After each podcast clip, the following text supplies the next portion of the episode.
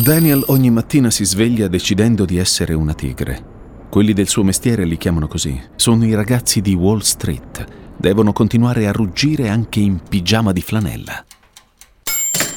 Due toast, il burro, un po' di marmellata di arachidi. L'occhiataccia di Carol fasciata in un abito verde a pois bianchi che sogna per lui una colazione più sana. Falla per il pupo che sta per arrivare, gli sussurra indicando con lo sguardo il pancione che cresce ogni giorno di più. Certo, tesoro, risponde Daniel. In cuor suo pensa patetico.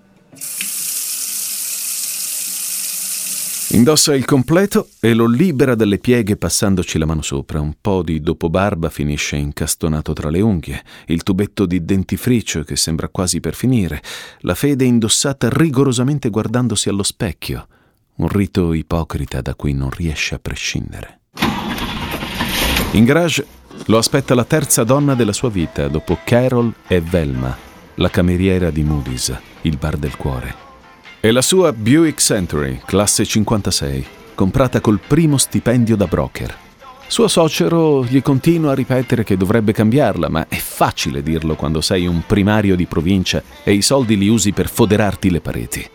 Quell'auto per lui è tutto. Intanto lo trasporta a New York, in centro, dalla sua villetta a Bedford. Quel giugno del 1961 New York è straordinariamente placida. Non si direbbe che fa caldo, ma la gente prova comunque piacere a mostrare un po' di pelle in più rispetto al solito. Tira una brezza gradevole che risveglia gli animi e fa pensare al sesso. Daniel pensa quanta serenità. Chissà se riuscirò a trovarla anche a Wall Street. Eh già, Domanda un po' del cazzo, pensa Daniel. Quel giorno è uno dei mille altri giorni della Stock Exchange. Tutti gli altri broker passano di lì prima di andare a stendere le gambe sulle scrivanie degli uffici, a sparare stronzate, a parlare di cifre, motori, femmine. In quel giugno del 1961, nei grandi saloni della borsa, tutti stanno commentando l'argomento caldo del giorno. Ce n'è sempre uno, a volte è figo, altre volte una bella rottura di scatole. Stavolta il tema è Musi Gialli All the Way from Giappone, una grande società fondata a Tokyo e da poco arrivata anche in America, sta per quotarsi. La prima in arrivo del paese di quei bastardi che ci hanno fritto a Pearl Harbor, riflette Daniel. Questa è una data storica, commenta il suo capo, Roy, mentre gli passa davanti, ficcandogli in tasca qualcosa. Roy, Cristo, costruiscono radio, mica salvano il mondo, gli fa eco qualcun altro. Daniel si guarda in giro e resta in silenzio. Eccola, la notizia del giorno. Ha gli occhi a mandorla e un odore insolito che arriva da lontano. Vi starete chiedendo chi diamine sia Daniel, con quale personaggio lo vogliamo incrociare. Breaking news, Daniel non esiste. O meglio, non lo sapremo mai, né ci interessa. Daniel è uno dei tanti broker che nel 1961 assiste all'ingresso in borsa di una delle aziende legate alla tecnologia più importanti di tutti i tempi. E noi oggi vi raccontiamo cosa è successo prima. Vi raccontiamo le persone dietro la leggenda, una leggenda costruita sull'umiltà di due signori. Sono Giacomo Zito. Benvenuti a un nuovo episodio di Destini Incrociati. Gli incontri che cambiano la vita.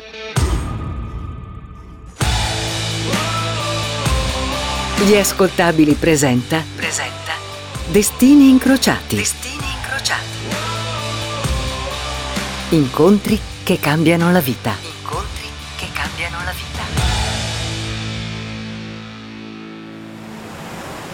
Susaki, prefettura di Kochi, 1944. Giappone, ovviamente. I più romantici guardano l'oceano, ma di sentimentali durante la guerra state sicuri che ne troverete pochi. La gente tende a stare per i fatti suoi e il mare lo scruta per timido svago, come distrazione leggera, affare da poco. Nelle strade c'è povertà, sia di spirito che di materie. Non è mai stata troppo allegra Susaki, ma nel 1944 la depressione si taglia con il coltello. Siamo nell'anno in cui, nel cuore malconcio del conflitto, gli Stati Uniti conducono una doppia avanzata dalla Nuova Guinea, sparpagliandosi per il Pacifico centrale. Obiettivo? Raggiungere e vincersi il Giappone. La lotta in Nuova Guinea termina nel 1944. Dopo la terza offensiva del generale MacArthur, l'ultima, gli americani sbarcano ad Aitape e Jayapura. La Nuova Guinea diventa una piattaforma da dove lanciare il grande attacco anfibio delle Filippine, il grande dono bellico, la conquista dei sogni del generale americano. Oggi però non siamo qui per parlare di lui. A Susaki rinchiuso tra le pareti che sanno di muffa del centro di ricerca navale, c'è un ragazzo. Lui l'oceano lo guarda da una finestrella, una delle poche che puoi trovare lì dentro. Studiosi, ingegneri e militari ci passano ore e ore a consumarsi le ossa e il cervello. Con la guerra funziona così. Se non combatti, pensi a come poterla vincere. E questo non è meno logorante che scendere in trincea. Il ragazzo sta aspettando che inizi un meeting, ma vorrebbe trovarsi da tutt'altra parte. Vorrei ben vedere, direte voi. Chi è che vuole stare tappato dentro un avamposto militare mentre fuori impazza la guerra? Risposta unilaterale? Nessuno. E di certo non lo vuole il primo protagonista di questo episodio di Destini Incrociati. Akio Morita. Akio Morita. Il giovane pensa, mi sono appena laureato in fisica e guarda dove sono finito. Ecco, oggi questa risposta potrebbero darla tantissimi laureati italiani che si trovano costretti a fare tutt'altro, ma nel caso di questo ragazzo la faccenda è un po' diversa. In effetti la laurea, croce e delizia in ogni latitudine mondiale, non gli ha portato bene. L'ha presa all'Università di Osaka Imperiale e in questo momento si maledice con tutto se stesso per la scelta del cazzo che ha fatto. Tutte le famiglie felici si somigliano, ogni famiglia infelice invece è disgraziata a modo suo. Lo scrive Tolstoi. E chi siamo noi per dirgli che non funziona così? La famiglia di Akio Morita fa un po' eccezione. Avrebbe tutte le carte in regola per essere felice e invece c'è qualcuno che smista un po' le carte. Questo qualcuno è proprio il nostro Akio.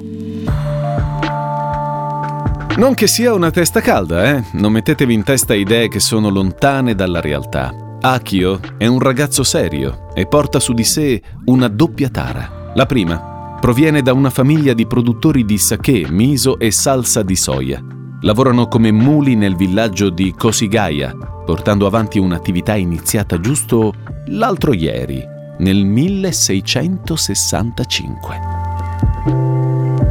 Seconda tara Akio è il primo di tre fratelli e tutti in famiglia ripetono un leitmotiv che gli piomba addosso come un macigno. Il business di sake, miso e salsa di soia è destinato a essere gestito dalle sue mani. Peccato che al giovane Morita del sake non gliene importi un accidente. Un giorno si prende coraggio e va dal papà. Gli dice: Io non me la sento. Che se la vedano i miei fratelli. Tutto questo perché a lui interessa altro è letteralmente ossessionato da tutto quello che ha a che vedere con l'elettronica. E suo padre non può dirgli niente. È a causa sua che è scoppiato quell'amore. Quando ero alle scuole superiori mio padre mi ha regalato un grammofono. Il suono era fantastico. Rimasi così colpito che cominciai a chiedermi come e perché quel suono venisse fuori. Il mio interesse per l'elettronica ebbe inizio così. Per Akio, dal giorno di questo benedetto regalo inizia l'ossessione a casa sua sperimenta, sperimenta, sperimenta. Affascinato dal grammofono, prova a costruirne uno suo. Prende i pezzi, avvita, controlla le leve, lavora sul suono. Un processo laborioso che gli toglie il sonno. Non può farlo durante il giorno perché quando c'è luce bisogna studiare. Ogni tanto pensa, quanto mi piacerebbe avere qualcuno con cui condividere questa passione. Ma nel suo villaggio il trend topic è la zuppa di miso Technology Can Wait. Poi d'improvviso la voglia di mollare tutto, di andare all'università, a Osaka, di lasciare le piantagioni e rincorrere un sogno. Sei un dissennato, gli ripetono quelli che gli vogliono bene. A lui però del senno gliene importa poco. Sullo sfondo intanto comincia a intravedersi il conflitto. Akio si laurea e finisce subito per essere arruolato in marina. Un fisico serve sempre, vuoi mettere, che so, una lampadina da sistemare. Decidono di assegnarlo al centro di ricerca navale di Susaki, che poi è dove si trova Morita quando inizia questa storia. È il 1944 e lui è in preda allo sconforto. Facevo meglio a restare in mezzo ai campi di soia, si ripete. Pensa alla passione per l'elettronica, per la tecnologia, e si rende conto che lo hanno portato da Osaka a quel paesino sperduto dove si osserva l'oceano cercando risposte che non arriveranno mai. Gli hanno assegnato compiti di ricerca, non deve neanche combattere, è libero dal rischio di restarci secco durante qualche assalto navale. Questa considerazione però non mitiga la sua inquietudine. Vorrebbe essere altrove, magari in un laboratorio tutto suo, a lavorare con la tecnologia, creando i prodotti più disparati che possono rendere felici le persone e se stesso. Perché si sa che siamo sereni solo quando facciamo cose che ci piacciono. Non è un viziato, un figlio di papà, ma detesta nel profondo l'idea che il suo amore per la tecnologia lo abbia messo in quel gran bel casino. D'altra parte però, l'idea di fare l'imprenditore agricolo lo deprime da morire. Adesso bisogna capire come va a finire con questa guerra disgraziata e non fare più neanche mezzo passo falso. Non bisogna avere paura di commettere errori, ma non si deve mai commettere lo stesso errore due volte. Il luogo comune generato da noi occidentali vuole i giapponesi lontani dalle emozioni più intense, esplosive, fiammeggianti. Akio Morita invece dimostra il contrario. Ha 23 anni, vorrebbe un laboratorio tutto suo, adora la tecnologia e si vede costretto a fare qualcosa che odia. Non ha nessuno con cui confrontarsi. Gli altri studiosi pensano a come fronteggiare razionalmente l'avanzata degli Yankee. Con i pochi soldati che incontra non riesce neanche a parlare. Sono solitari, introversi, come fossero consapevoli della transitorietà su questo mondo. E considerato che ne schiattano in gran quantità, beh, hanno proprio ragione. Quello che gli manca è una persona con cui condividere qualcosa, o meglio, non qualcosa, la dedizione verso tutto ciò che è meccanico. Tutti corrono al centro navale di ricerca, tutti sono terrorizzati dalla possibilità di essere invasi dagli Stati Uniti, il grande nemico. Non c'è nessuno come Akio che sia interessato ad altro. Questo almeno è quello in cui crede, Akio ancora non sa che nello stesso posto si nasconde la persona che gli cambierà l'esistenza e alla quale lui renderà la partita. A breve scopriremo di chi si tratta, qui a Destini Incrociati, sugli ascoltabili.it. Destini incrociati. Destini incrociati. Incontri che cambiano la vita. Incontri che cambiano la vita. Sono Giacomo Zito e questa è Destini Incrociati. La storia che state ascoltando è una storia di business, un business che fonda le sue basi su una solida amicizia e su una passione condivisa. Tutto inizia nel 1944. Il primo personaggio che abbiamo incontrato è Akio Morita, destinato a fare l'imprenditore di sake e che è finito prima per laurearsi in fisica e poi, allo scoppio della guerra, a fare da consulente in qualità di fisico in un centro navale di ricerca a Susaki, dove, diciamolo, si annoia da morire. Adesso però teniamolo un po' da parte, il nostro Morita. È arrivato il momento di parlare di qualcun altro. Quando si accendono le luci sul laboratorio photochemical in cui lavora, il secondo protagonista di questo episodio pensa non c'è altro al mondo che vorrei fare. Ricordate prima? Vi ho detto che la condizione migliore per un essere umano è lavorare facendo quello che si ama? Bene. Vale anche per Akio Morita e vale anche per Masaru Ibuka. Masaru Ibuka. È un ingegnere, uno di quelli che nascono una volta sola, quelli che hanno le grandi intuizioni e che sanno accompagnare alla forma del pensiero anche un senso pratico che traduce l'astrazione in realtà. In parole povere, uno bravo. Nel 1933 si è laureato in ingegneria all'Università Waseda di Tokyo. Quello è un anno fortunato. Oltre a diventare dottore, vince anche un premio per una delle sue invenzioni, un sistema di trasmissione a luce modulata. Questo ci dà un'idea del personaggio. Masaru, quando si aggiudica il riconoscimento, ha 25 anni. La guerra però non scombussola solo i piani di Akio Morita, anche Masaru viene travolto dall'onda bellica che lo vede accantonare tutti i suoi progetti di ricerca, i sogni di una vita, per seguire la Marina Navale, che lo vuole come membro della commissione di ricerca. E ogni buon giapponese che si rispetti non può dire di no quando bisogna servire l'onore della nazione. Perché anche se non ti sta a spedire un telegramma, a dirtelo è direttamente Hirohito non semplicemente l'imperatore, lui è una divinità, l'ultima grande divinità.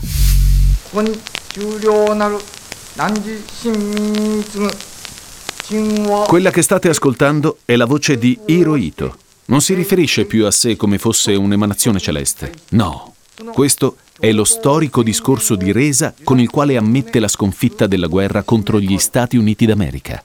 Questo però avviene tre anni dopo l'inizio di questa storia. Dicevamo, siamo al centro navale di Susaki nel 1944. Qui dentro abbiamo Akio Morita, rampollo di una famiglia di produttori di sake con la passione per la tecnologia. E secondo voi, dov'è che la Marina ha spedito anche Masaru Ibuka, membro della commissione ricerca dell'esercito, ingegnere di enorme talento? Beh, nello stesso posto, ovviamente. È proprio vero che certe volte bisogna trovarsi nel posto giusto al momento giusto, o il destino rischia di disegnare per voi altri scenari, altre storie, altre vite. Va così e dobbiamo farci i conti. A volte finisce male, altre volte invece la casualità è in grado di stravolgere i piani. Ed è nella noia e nella indisposizione che si vive a Susaki che per la prima volta si incontrano Masaru e Akio.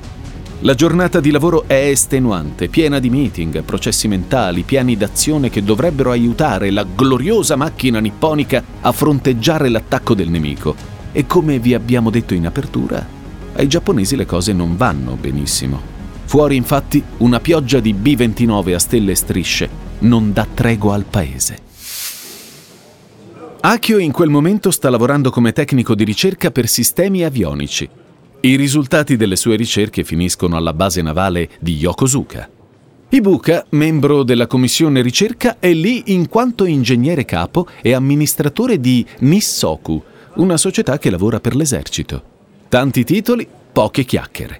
Il problema di tutti è la guerra e quando c'è lei non esiste società che tenga. I due si presentano velocemente, non c'è spazio per le formalità. Akio ha sentito parlare di Ibuka, gli dicono tutti che si tratta di un genio, un uomo un po' sulle sue, ma in fondo che importa? È un uomo di calcolo, di pensiero, non deve atteggiarsi come fosse eh, Toshiro Mifune. Akio sa che Ibuka sta coordinando un progetto molto ambizioso, un congegno a frequenza d'onda da impiegare sia per il rilevamento dei sottomarini nemici, che per la realizzazione di un missile antiaereo che funziona sul principio della ricerca del calore. Beh, una cosa complicatissima, ma del resto, si sa, sono geni.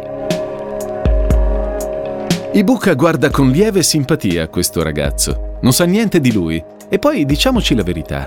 Quando ci presentano qualcuno, a meno che non sia l'amore della nostra vita, è difficile pensare, mmm, questo qui mi cambierà la vita. Eppure questo sarebbe proprio il caso. La guerra che li ha fatti incontrare però è la stessa signora che interrompe i loro rapporti. Sì, perché dopo essersi presentati, Ibuka e Morita si perdono di vista. Il tempo di una veloce stretta di mano, una discussione sulle attività in corso e il meeting inizia. Il legame tra i due sembra essersi esaurito, non c'è più molto da dirsi. Forse per il Giappone è tornato il momento di rimettersi a combattere, di concentrarsi per vincere una guerra che, come sappiamo, culminerà in uno degli eventi più tragici a memoria d'uomo. A short time ago, an American airplane dropped one bomb on Hiroshima. La bomba è più potente di 20.000 tonnellate di tritolo. 6 agosto 1945. È con queste parole che il presidente americano Harry Truman liquida il lancio della bomba atomica sulla città di Hiroshima. In questo modo. Il Giappone è in ginocchio, non c'è tempo per pensare, per agire, nemmeno per respirare, neanche per farsi degli amici. Ibuka e Morita devono aspettare. Si chiama rispetto per la storia, quella con la S maiuscola. Passano i giorni, i mesi. Qualcuno sostiene che scorra pure qualche anno, ma dopo gli attacchi nucleari di Hiroshima prima e Nagasaki poi, il Giappone vive sospeso in una bolla di terrore e di umiliazione. La gente ci prova a continuare a vivere, ma quelli non sono più giapponesi, sono servi pallidi di un padrone spietato spettri che vagano per una terra di nessuno, senza sapere che rotta individuare. Prima vi dicevo che certi incontri capitano nel posto giusto e al momento giusto, e mi fermo qui per evitare la retorica. Vero è che se avete seguito questo episodio vi sarete resi conto che Morita e Ibuka, dopo il meeting di Susaki, si sono detti addio. Questo almeno è quello che credono. Forse però il caso, o chi per lui, sa che tra quei due non può finire nella hall di un centro di ricerca navale che odora di umido e di stivali ammuffiti. Il caso deve agire, deve farli incontrare di nuovo.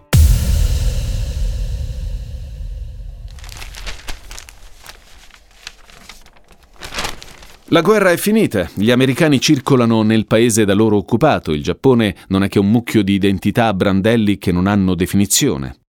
Akio Morita è rientrato temporaneamente a casa dai suoi. Le cose non gli vanno bene, ma del resto non vanno bene a tanti altri giapponesi.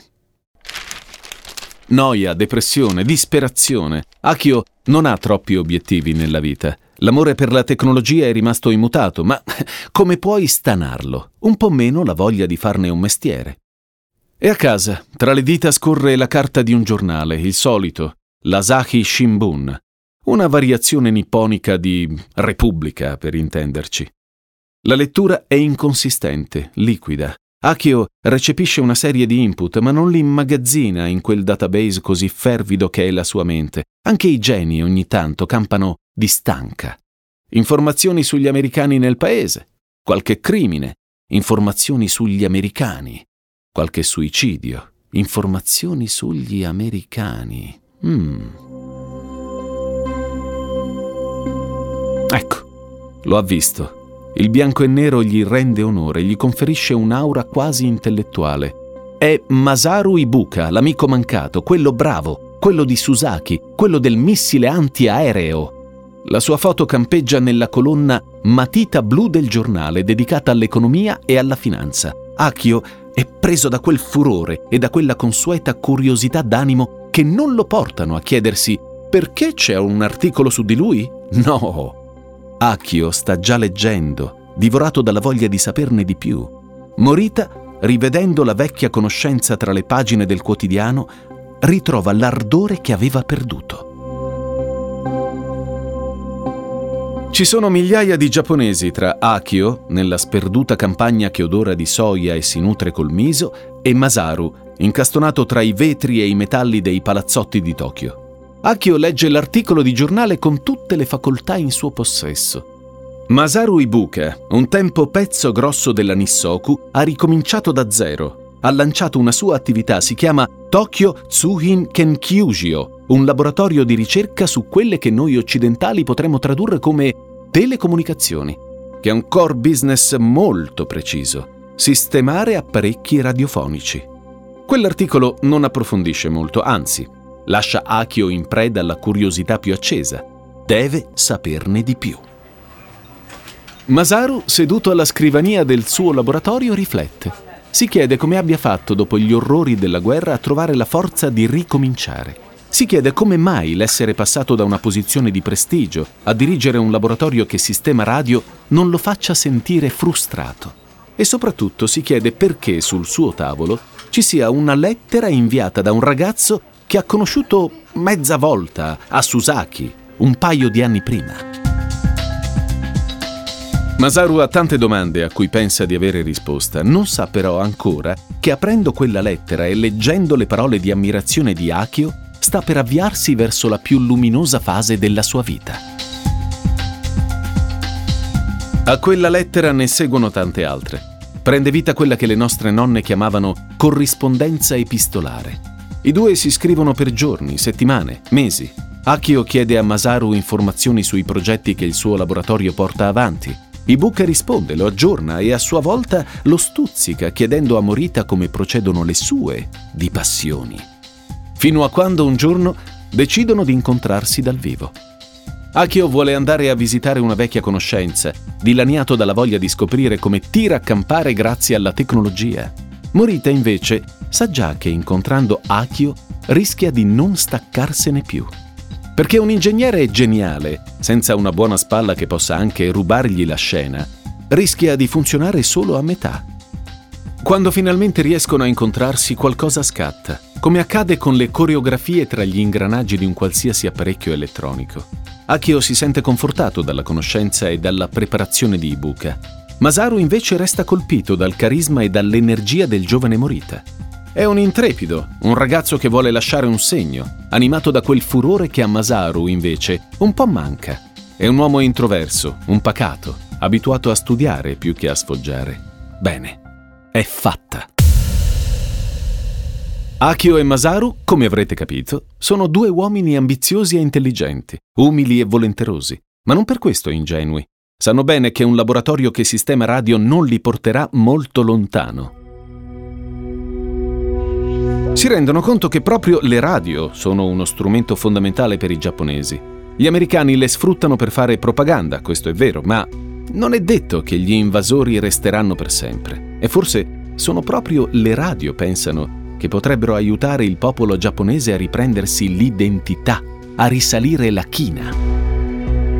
È un pensiero comune, che sviluppano entrambi in maniera diversificata e complementare. Akio lo fa seguendo logiche di marketing, Masaru con un occhio scrupoloso e attento alla parte di processo tecnologico.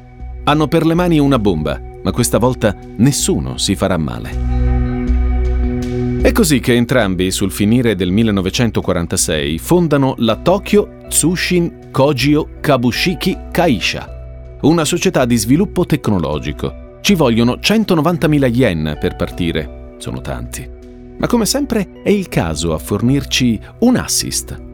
È il padre di Akio, lo stesso che gli aveva regalato un grammofono facendo nascere in lui la passione per l'elettronica, a finanziare il progetto del figlio e dell'amico Masaru.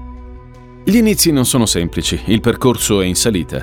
Morita cerca di sviluppare una buona strategia di marketing che punti sulla qualità di prodotto. Ibuka pensa al prodotto. Le vendite dei primi strumenti, amplificatori, voltmetri, bollitori per il riso e altri ancora sviluppati dal genio di Ibuka, stentano a decollare. Il Giappone non sembra essere interessato alla tecnologia. Il driver del loro sogno rischia di portarli alla bancarotta. Ci sono i dipendenti da pagare, una strategia che va rivista completamente. L'economia giapponese è una falla a cuore aperto, poiché non si riesce a definire con precisione quello che noi definiamo mercato consumer.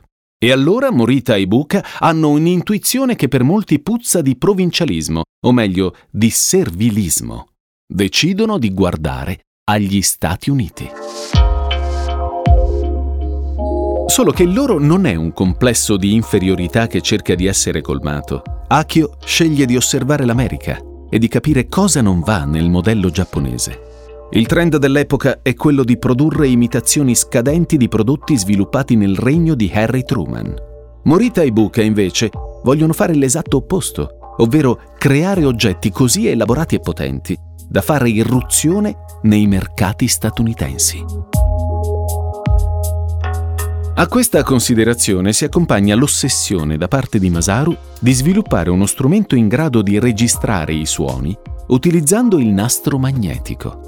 Nastro magnetico che però in Giappone non è reperibile. Serve richiederlo negli Stati Uniti. E per quanto la voglia sia quella di aprirsi al mercato a stelle e strisce, i nostri protagonisti sono abbastanza orgogliosi, vogliono arrivare agli Yankee con la componente produttiva a carico delle loro competenze.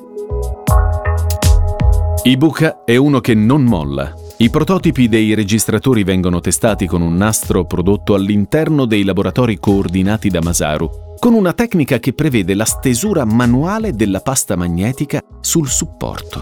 Nessuno lo ha mai fatto prima e non finisce qui.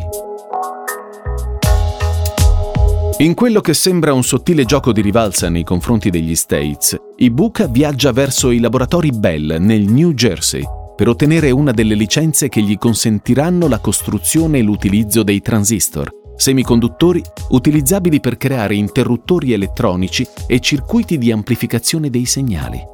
In quantità di migliaia, milioni o miliardi, i transistor sono interconnessi e incorporati in minuscoli chip per creare memorie per computer, microprocessori e altri circuiti integrati complessi. Insomma, siamo all'anno zero dell'elettronica.